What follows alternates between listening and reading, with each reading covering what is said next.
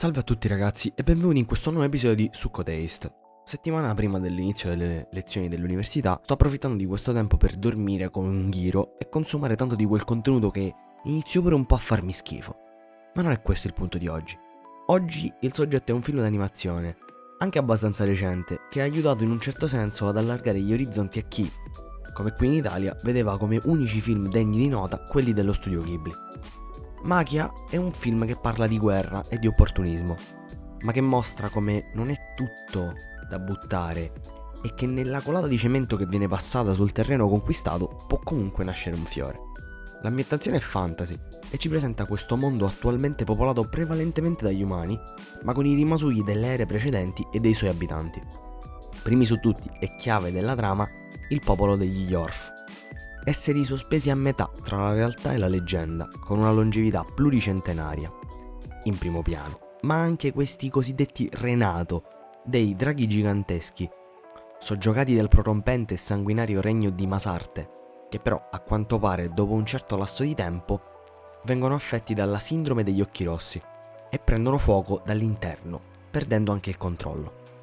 Mamakia è anche il nome della nostra protagonista principale, lei fa parte del popolo degli Yorf e come da prassi, arrivata a 15 anni, il suo invecchiamento si ferma, in questo ambiente puro e accerchiato da questa distesa infinita di fiori. Purtroppo lei è un'orfana e viene cresciuta, anche se non è proprio la parola con cui descrivere il rapporto, dalla somma anziana Rasin. Lei è come una sorta di madre per Magia, anche se quest'ultima continua a sentirsi sola quando nel quotidiano non ha una figura a cui ricongiungersi e da cui imparare.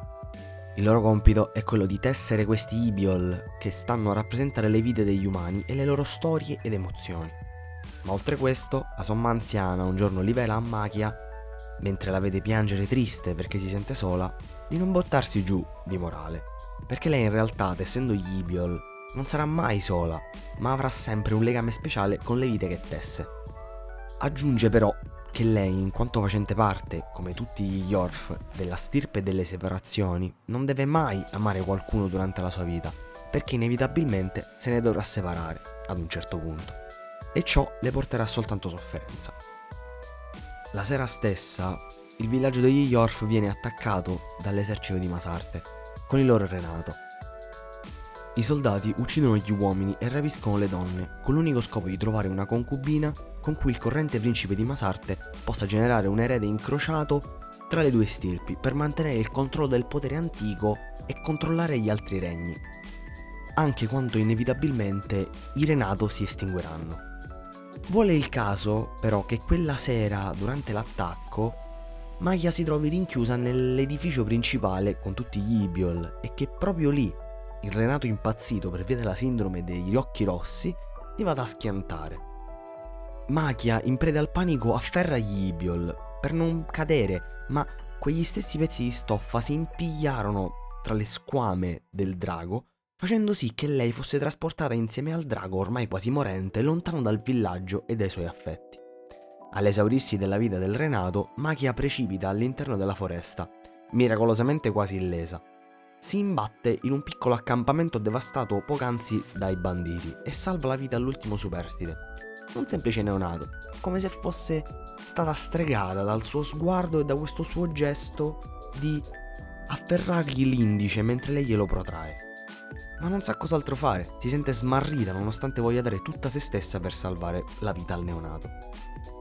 Dove la porterà questo viaggio che inevitabilmente avrà una fine? Beh, stronzi, andatevi a guardare il film, che è sia su Netflix che su Amazon Prime Video. Oppure che so, insomma, guardatelo.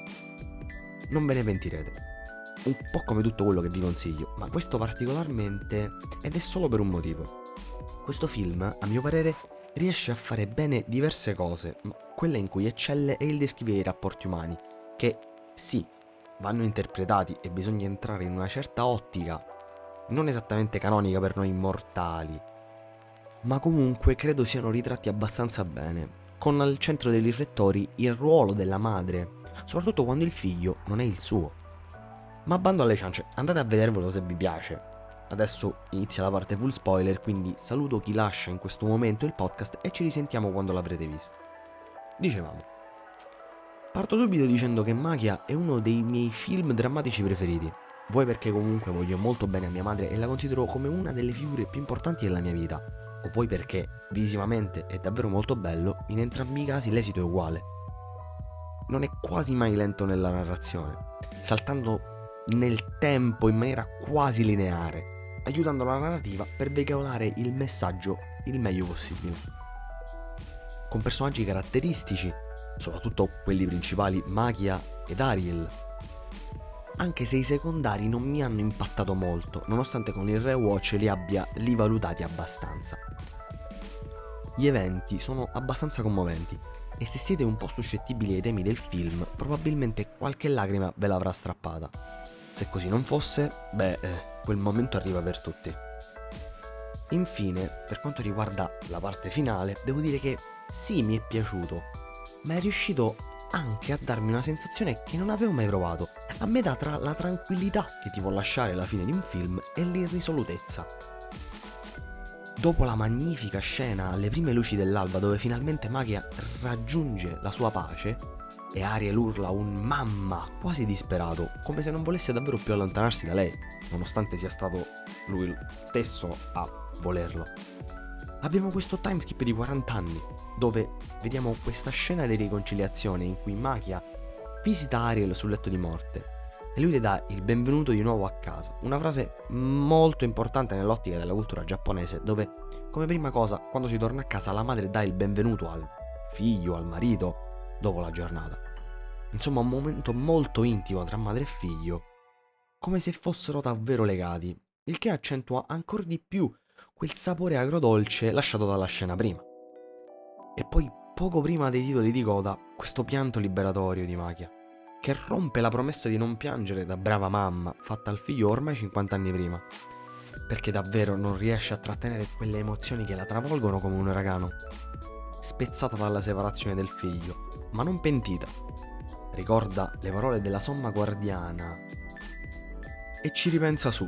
In fondo, non si pente di aver amato Ariel, come se fosse davvero suo figlio. In fondo, lei non si pente di aver amato nella sua vita. E con questo finisce anche questo episodio di Tucco Taste della prima stagione. Ci tengo ad annunciarvi che sto già lavorando alla programmazione della seconda, ma che purtroppo non so darvi una data di uscita ancora. So solo che ci voglio lavorare del tutto in anticipo per consegnarvi il prodotto finito più bello possibile. Seguitemi su tutti i social, mi raccomando, per altre notizie, update e alla prossima settimana, belli.